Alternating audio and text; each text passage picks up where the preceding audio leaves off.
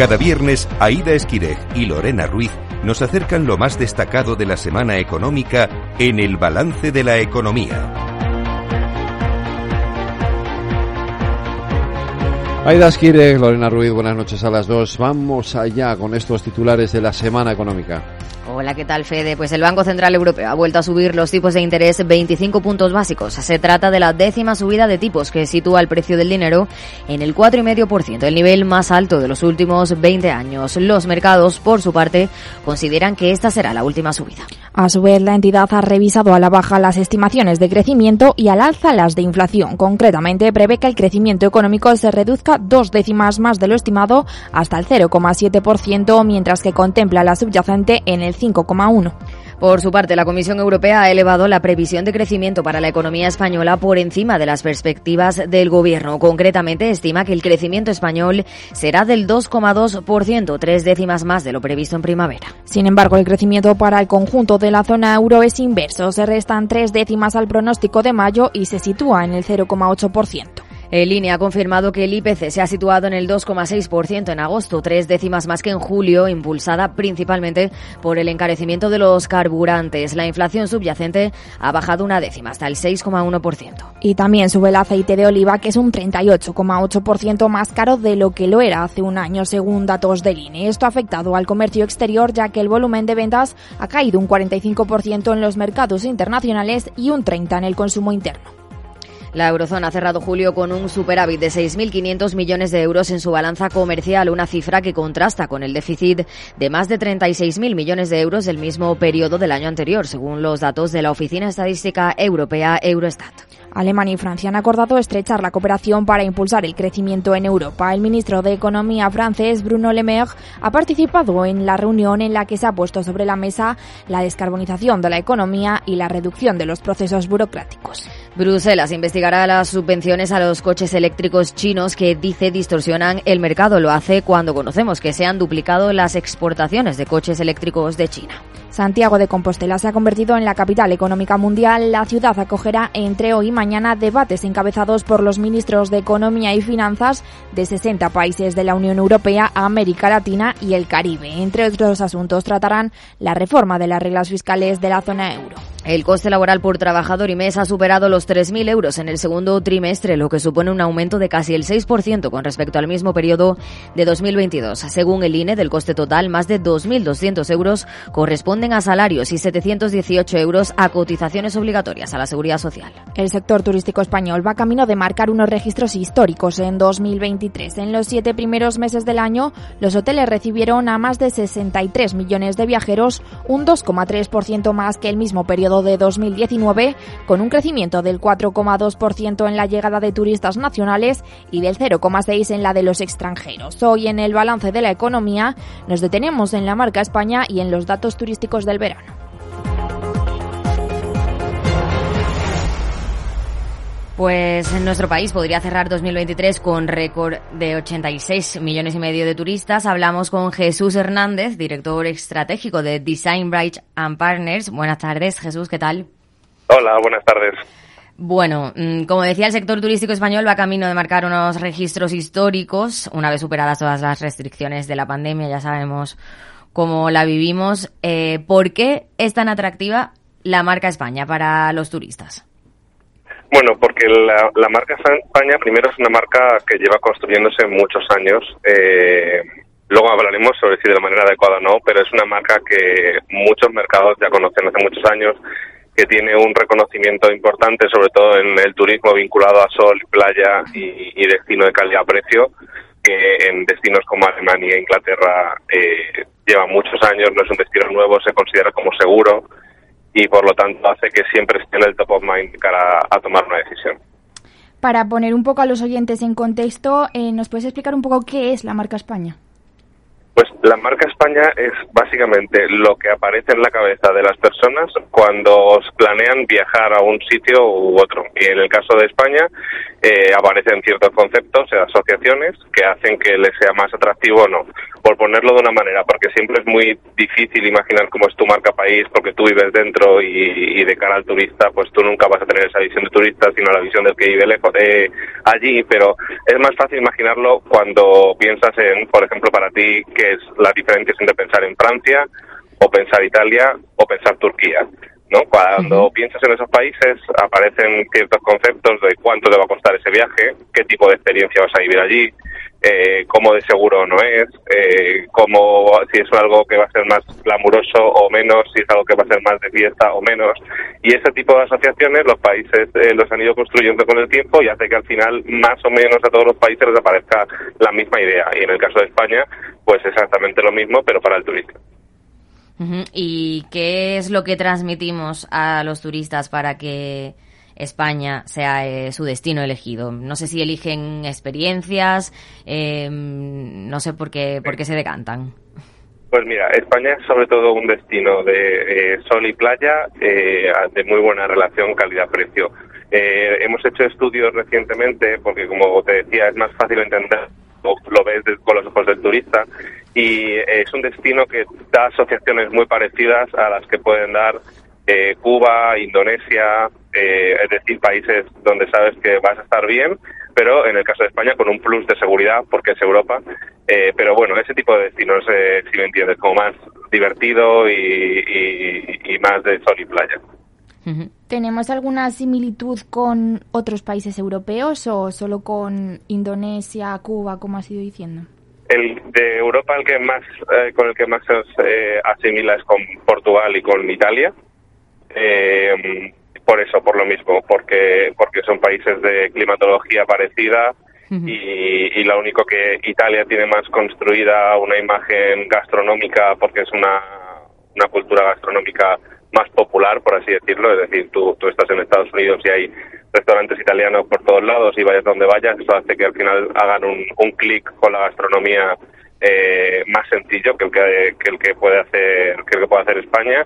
Y Portugal tiene una vinculación un poco de, más económico de, destino más económico. Pero bueno entre esos dos. Y esta marca España ha cambiado a lo largo del tiempo o más o menos siempre ha sido similar pues mira la primera conciencia de una construcción de, marca España o de un intento de, construcción de, marca España eh, se remonta prácticamente a la, a la época de la dictadura, donde se empieza a lanzar carteles al extranjero de una España de, sevillanas, de una España de sol, de playa, de sangría. Eh, y, y efectivamente los tiempos han cambiado mucho, ha evolucionado mucho pero tampoco ha variado todo lo que a muchos sectores económicos les gustaría eh, y no se ha terminado de transmitir la profundidad de, la realidad de la marca España. Se ha hablado muy poco de una España sostenible, se ha hablado muy poco de una España, o se ha llegado a transmitir poco la realidad de una España con una red ferroviaria, ferroviaria eh, única o con un sistema de salud único, ¿no? Es decir, se ha, transmitido una marca España muy del turista de verano, del, del turista estacional y no tanto del que se quiere mudar a vivir. ¿Y las empresas se benefician de esta marca España de la que estamos hablando? Pues mira, depende del sector. Eh, te pongo un ejemplo. Por ejemplo, la, percepción de Alemania siempre ha sido la de un país eh, organizado. Eh, eso ha hecho que las industrias, por ejemplo, del motor, de los coches, les, se vean muy beneficiadas. Eh, lo mismo pasa con Italia, un país que se ha percibido tradicionalmente como estiloso, eh, a la moda, etcétera. Por lo tanto, las todo lo que tenga que ver con moda, estilo, etcétera, eh, se usa mucho las eh, empresas de ese país usan mucho su marca su marca Italia o su marca Alemania. En el caso de España, todas las empresas relacionadas con el ocio, el turismo, la hostelería, la diversión, se han visto muy beneficiadas por la marca España. Sin embargo, otras, eh, como mencionaba antes, relacionadas con el transporte, con la, con la salud, han sentido que la marca no les apoyaba todo lo que le, podía apoyar. Y además del turismo, ¿hay otros pilares eh, que formen parte de la marca España? Pues mira, siempre que se habla de, marca país hay que tener dos en cuenta. Primero, dos elementos en cuenta. Primero, la marca turista, que, al final el turismo en cualquier país es un, elemento clave para, para el PIB. Eh, y segundo, la marca ciudadano, ¿no? Como la marca país eh, muestra un, un lugar en el que apetece venirse a vivir, por lo tanto, venir a traer las empresas, venir a traer talento, ¿no? Que, que esto al final eh, construye un, un, tejido económico muy fuerte y marca la diferencia entre países eh, estacionales y, y, países que tienen vida todo el año. Eh, por lo tanto, siempre hay que tener un, un ten con ten en ambas, porque los, los significados que pueden ser atractivos para el turista pueden resultar incluso eh, perjudiciales para la atracción de talento o para la atracción de, de un ciudadano de, de, más largo recorrido. Por lo tanto, son conceptos diferentes y hay que tener ambos en cuenta. Uh -huh. Y bueno, eh, ¿afectan los líos políticos, las controversias y todo lo que pasa eh, a la marca España?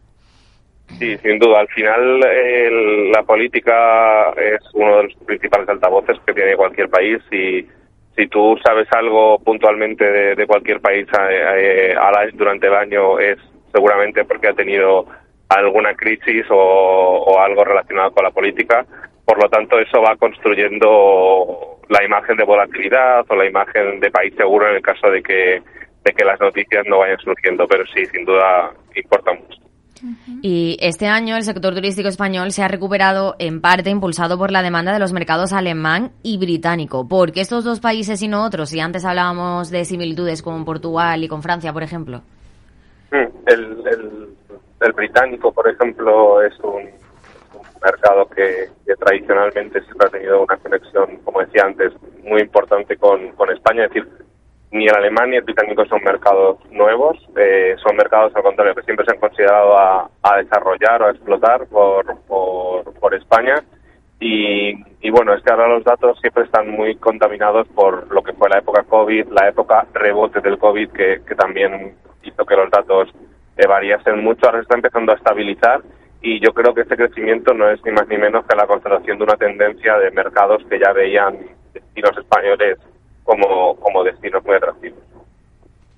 Bueno, el verano de 2023 tiene dos caras, el aumento del gasto del turismo extranjero y la contención en el consumo por parte del turista nacional. No sé si nos puedes contar algo de esto.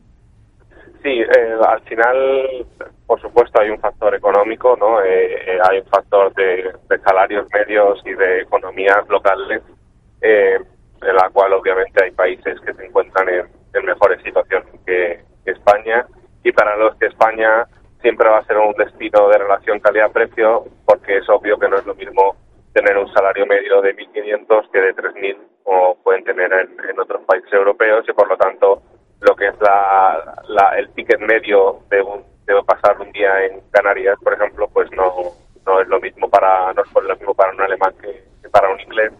Y el mercado local, por lo general, eh, siente que, no es España un destino tan económico como, era, como era antes, lo cual tiene todo el sentido del mundo porque al final si se incrementa el número de ciudadanos extranjeros que vienen a hacer turismo a España, los eh, restaurantes, hoteles, etcétera, van a adaptar sus precios al que más paga, que por lo general va a ser el alemán, el inglés y, no el español, y por lo tanto el español va a sentir que, que ese ticket medio, y esto es una polémica que ya lleva, por ejemplo, muchos años presente en sitios como Mallorca, ¿no? Con el mercado alemán, va a sentir que el español va a sentir que ese ticket medio es demasiado alto para, para sus posibilidades económicas. ¿Y esto afecta a nivel nacional? Sí, sí, sin duda, sin duda afecta porque al final el, español está empezando a buscar destinos más low cost, está empezando a explorar eh, destinos alternativos eh, para poder eh, para poder eh, encontrar eh, algo que se ajuste más a su presupuesto y a la vez el hostelero y el restaurador dependen más de, de un mercado internacional que obviamente no tiene el índice de repetición eh, que tiene que tiene uno local y que que va a encontrar quizá un ticket medio mucho más alto en verano, pero en puentes nacionales o en festividades nacionales, pues va a tener que variar sus precios para atraer al, al público local. Y otro dato de este año que hemos conocido es que hay más turistas, pero se quedan menos noches porque el precio disparado de los hoteles pues ha hecho que muchos acorten las vacaciones. El precio de, la, de una habitación de un hotel en julio, por ejemplo, fue 26 euros más caro que en 2019 según el INE. No sé si esto también afecta a que, por ejemplo, pues yo que sé, venga un turista extranjero y diga, uy, qué caro ha sido, mejor el año que viene me voy a, pues a otro país que sean más baratos los hoteles. Siempre son, siempre la, la, precios siempre, siempre va eh, eh, de hecho, que se hayan reducido las noches es en cierta medida una, una buena noticia, en el sentido de que han preferido viajar a España menos días que, que a otros lugares más días, eh, pero efectivamente el, el, mercado turístico es un mercado ultra competido eh, y, y, por eso, y vuelvo al inicio de la conversación, lo, lo importante es que España sea capaz de transmitir toda la profundidad de, su oferta y todo lo que significa la marca España, no solo Sol y Playa, porque al final en Sol y Playa hay muchos competidores, eh, sobre todo fuera de Europa, que, pueden ofrecer precios mucho más competitivos. Claro, los hoteleros están diciendo que está empezando a haber una tendencia de un cambio de modelo hacia un turismo más cualitativo. Sí, eh, ese, modelo más cualitativo que no está pasando de manera heterogénea en de manera homogénea, perdón, en, todas las partes de España. Eh, sí que se está encontrando más en, ciudades con, con, una, con un tejido turístico importante, ciudades como Barcelona, eh, ciudades como Mallorca, donde el precio al final ha hecho que, que llegue un, un, turista que está dispuesto a gastarse, a gastarse mucho más el problema es que no todas las ciudades de España, hablamos de una marca España como marca general, pero luego cada ciudad tiene su propia marca y no es lo mismo viajar a, Barcelona que viajar a Santander, que viajar a Cádiz, que viajar a Valencia, ¿no? Y, y el, el turista al final ya asocia unas percepciones con cada marca, a la cual eh, quizá a Barcelona se le puede permitir aumentar el ticket medio más de lo que se le permite a Cádiz, eh, por ejemplo, y, eso hace que no todas las ciudades puedan permitirse ese, ese, como tú has dicho, ese turista más cualitativo que termina gastando más en el ticket medio. Y para ir terminando, ¿promocionamos bien la marca España? ¿Es algo que ha cambiado a lo largo del tiempo? Porque mm, se han hecho muchas publicidades, ¿no? Mucho, muchas campañas publicitarias sobre la marca España, pero no sé si la promocionamos bien como país. Yo creo que promocionamos bien una parte eh, que tenemos todos bastante asumida y cuando se hacen estudios sobre, porque al final el primer eh, embajador de la marca España tiene que ser el, propio español que tenga claro por qué, qué diferencia su, su marca como país que de, otras y, y por tanto creo que ahí todos estamos de acuerdo en la parte de, de un país seguro, de un país tranquilo, donde divertirse, donde se come bien. Yo creo que eso lo tenemos claro pero que hay otros elementos, como comentábamos antes, eh, más enfocados a la gestión de talento y, al destino de, larga duración, que ahí hay más eh, divergencia y que eh, de repente pues hay industrias que empujan por España es un destino de compras, otros que es un destino de salud, otros que es un destino tal, y ahí sí que creo que, que falta un poco ponernos de acuerdo en qué queremos posicionar para y qué queremos para el futuro de la marca España, más allá de lo que ya está claro y construido hace, hace años. ¿Y cómo lo harías tú? ¿Qué propondrías así a grandes rasgos? pues mira, eh, pues como yo lo, que haría es primero como cualquier como cualquier marca eh, sentar a todos los eh, a todos los sectores e intentar decir algo que primero sea verdad, es decir que no, no inventarse, por ejemplo, porque ahora nos interese posicionar a España como un destino de compras y decir, vale, pero realmente ¿qué, a qué tipo de turista podemos satisfacer. Eso primero es muy importante ser consecuente eh, y segundo, entender los países que nos rodean y entender cómo nos podemos diferenciar, entender que quizá, y vuelvo a la idea del destino de compra porque es una idea que, que ha salido y que ha surgido varias veces, entender que quizá hay países como Italia eh, o como Francia son muy fuertes y lo llevan haciendo muchos años e intentar lugar e intentar buscar lugares desde los que se pueda competir de una manera más única y una vez todos tengamos eso claro ir a una no y que no cada industria y cada ámbito político intente empujar su, su visión de España pues Jesús Hernández, director estratégico de Design Bridge and Partners, muchas gracias por atender la llamada del balance de la economía de Capital Radio. Muchas gracias. Muchas gracias a vosotros.